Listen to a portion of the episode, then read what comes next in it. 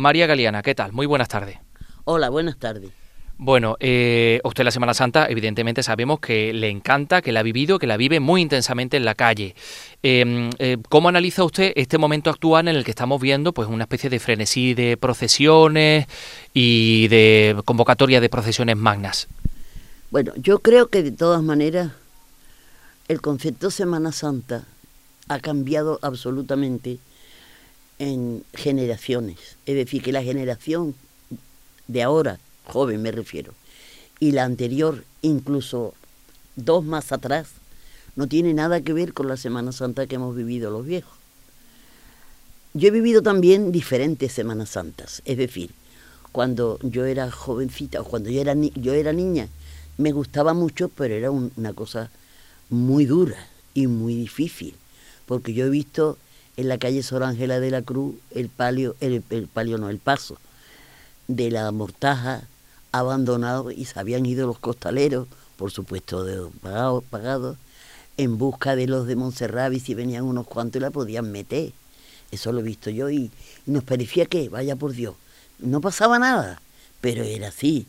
Yo he visto, por supuesto, muy poquitos, muy poquitos nazarenos en la, en la cofradía mía, que es la Virgen de la Estrella, la misma de Fran López de Paz, viniendo por esa calle Reyes Católicos y una filita nada más de gente, viniendo los pasos y diciendo, el pobre del, palio de la Macarena que lleva, y qué viejecito está ya, ya por Dios, a ver si le pueden, le pueden ya para el año que viene bordar manto, que todavía lo lleva liso, esa la he vivido yo. Luego he vivido, claro, siempre por supuesto con el prioste detrás de los pasos, don José Sebastián y yo andarán presidiendo las de arte de standing, tipo silencio y tipo etcétera, etcétera. Y, nosotros viendo todo lo que había que ver con una fruición extraordinaria. Yo en esto siempre me acuerdo, pues eso, de los semanas santeros viejos, como Juan Sierra o como lo fue Chávez Nogales en sus tiempos. Yo decía, esta deben ser la Semana Santa que han visto, Romero Burube, etcétera, etcétera. Incluso el famosísimo pregonero Rodríguez Buzón. Esa la he vivido yo. Y luego he vivido una maravillosa mm, resurrección extraordinaria cuando ya por fin empezaron las cofradías a tener entidad, que por supuesto la clave fue, fueron los costaleros de los estudiantes ¿eh? en los años 70, y eso fue para mí la más brillante.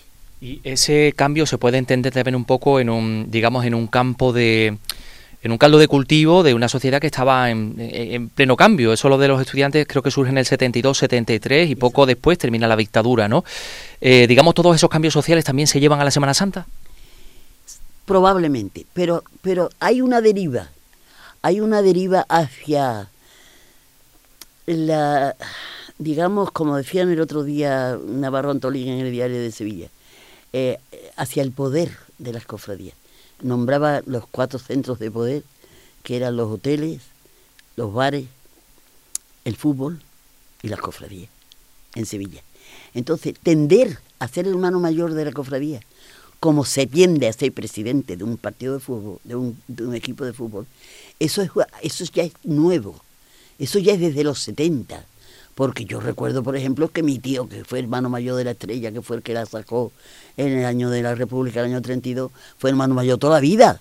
Porque como era la familia, era el que había, ¿no? O sea, se sigue presentando a los mismos. ¿Y qué elementos creen, María, que hacen cambiar la Semana Santa desde esa etapa de esplendor que empieza en los 80, en los 90, a esto que estamos viendo hasta ahora? La Semana Santa ahora es durante todo el año. Eso antes no estaba. ¿Cómo y por qué? Pues vamos a ver, yo creo Primero, los jóvenes mm, han considerado que es un extraordinario, con todos los mm, respetos, juego en el cual quieren participar. Entonces la participación es fundamental. La participación empieza, por, por supuesto, debajo del paso, hasta el punto de que llega un momento en que incluso les parece que es la cosa más maravillosa de exhibición que pueden tener. Y van como iban el otro día delante de la Virgen de los Gitanos que han traído a la catedral, 10, 11, 12, 15 costaleros, todo entero el paso de, relevo, todo el relevo entero, delante del paso andando, que eso ya a mí es que me va, vamos, yo me metí en mi casa porque a mí esas cosas me ponen mala, como es natural, hasta la sensación de decir, estoy haciendo algo importante, estoy, luchando por algo que me interesa.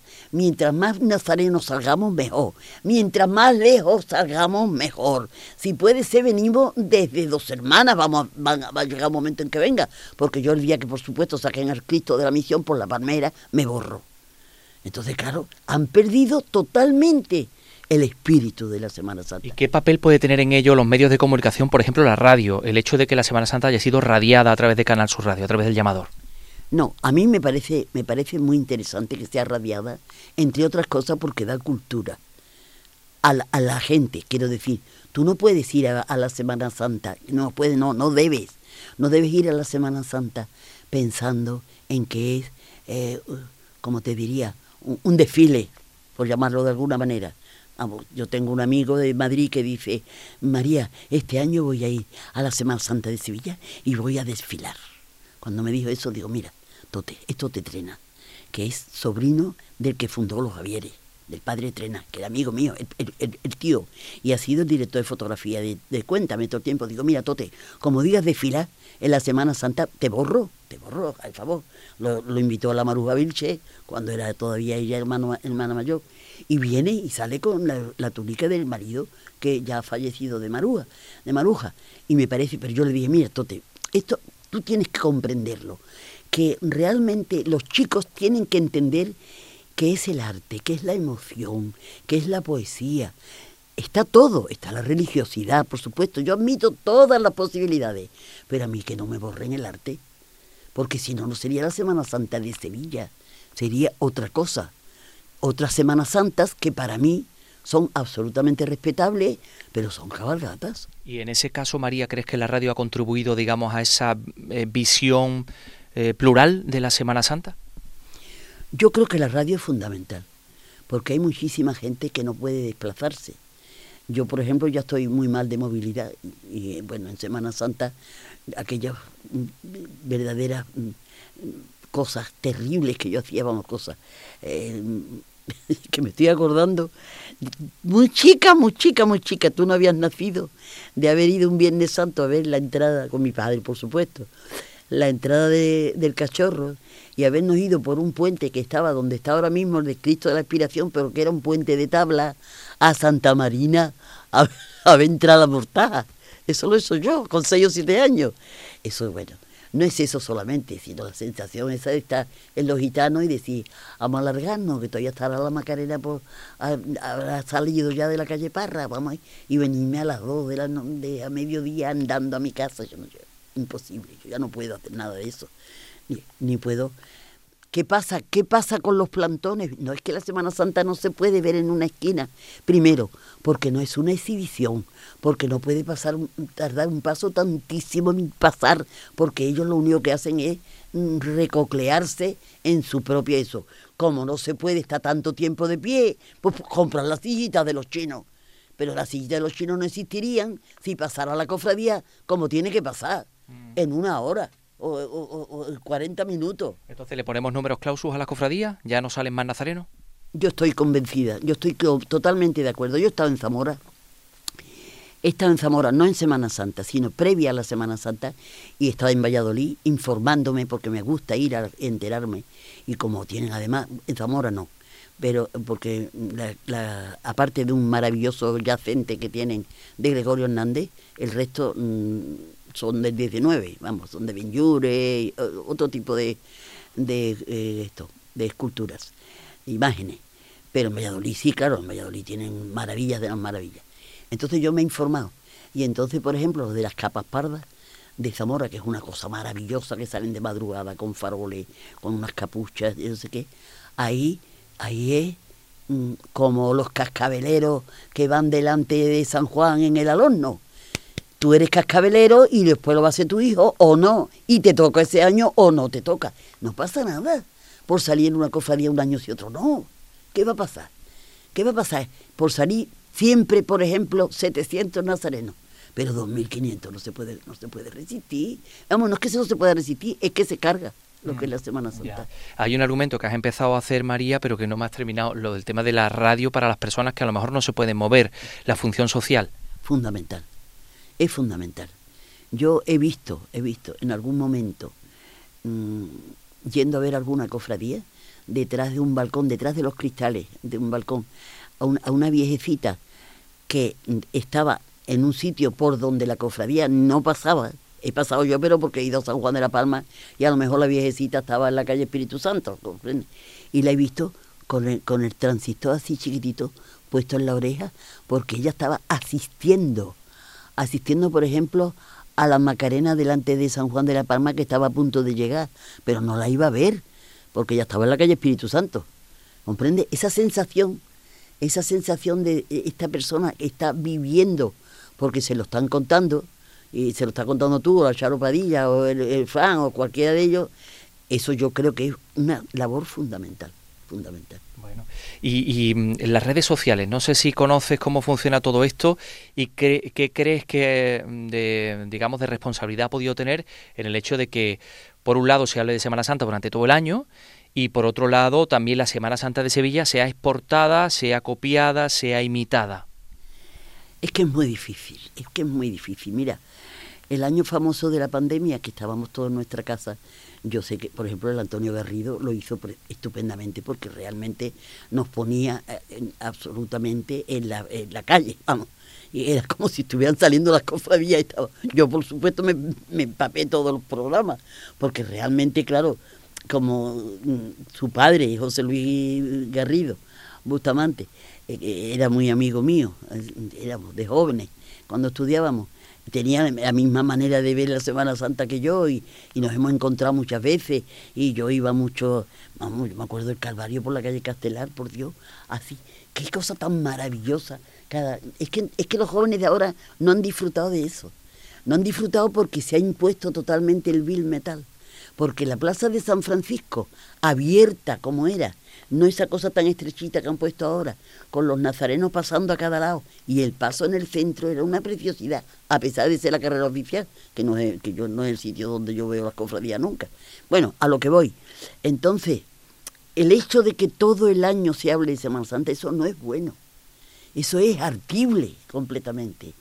Es que lo han desmadrado hasta el punto de que los niños, pero es que las redes sociales tienen la culpa de que no tengan otro, otro tema de conversación. Las cosas tienen que ser en su tiempo. Es como cuando en un momento determinado, gracias a Dios ha pasado, eh, el día de Navidad, en Nochebuena, se ponía la gente a bailar sevillana. Y yo decía, por Dios, no, por favor, esperarse para la feria, que no pasa nada, que estamos en Navidad, que lo que tenemos que hacer es cantar villancico. Lo mismo digo en Semana Santa. Yo, por ejemplo, ahora mismo, yo no puedo, en el coche si voy, no pongo un, esto de marcha. ¿Qué pasa con las marchas, por ejemplo? ¿Por qué todos los niños quieren pertenecer a una banda? ¿Por qué hay bandas de 100? ¿Sabes qué pasa? Que no son músicos. La mayoría son aficionados. Y todos son además compositores. No vaya a ser que su imagen no tenga una marcha. Lo de compositores lo ha dicho con, las comillas puestas. Por, por favor, por favor si es que no hay por dónde cogerla. A las marchas, Virgen de no sé qué, Virgen de no sé cuánto, Cristo de no sé qué, Cristo de no sé cuánto. Por favor, por favor, que no. Quien habla de marcha habla del callejero de la ciudad de Sevilla, porque se cambian muchos nombres y se le ponen a titulares y tal. Pero bueno, ¿a María Galeana le gustaría que el cachorro fuera a Roma? No. No, no, no, no, no. No lo entienden. No lo entienden. No lo entienden. Es muy difícil. Porque está completamente fuera de su canon. ¿Tú te imaginas el cachorro en la, plaza del Vaticano? Con el obelisco egipcio que tienen, que ya mangaron previamente, para llevarlo allí. ¿Qué hace? ¿Qué hace el cachorro? Nada, no hace nada. Porque no tiene nada que ver el cachorro. No tiene nada que ver con la piedad de, de, Miguel Ángel, que está allí dentro, con la transverberación de Santa Teresa, con el baldaquino, con aquella cosa tan enorme que un amigo mío que era y es, todavía vive, muy, muy, muy, muy, muy católico. La primera vez que fuimos a Roma hace muchísimos años, llegó al Vaticano y dijo, anda, y a esto es a lo que yo estoy apuntado. es, es otra medida y las cosas no deben salirse de su medida. El sentido de la medida es una cosa que los sevillanos hemos tenido tan clara siempre. Medida en las bullas, que hemos sabido perfectamente hacer dos caminitos, uno para la izquierda y otro para la derecha, y no nos hemos agobiado. Que en un sitio donde haya tantísimo público, como la feria incluso, no haya ningún muerto, como en el, en el Carnaval de Río, por ejemplo, en una cosa tan lúdica como en la feria, eso, eso, es, eso es una educación tan maravillosa que no debemos de perderla. Y los niños con las historias de las redes sociales y la comunicación permanente y permanente, la, están desbaratando. María Galeana, muchísimas gracias. de nada, yo me enrollo como una persiana.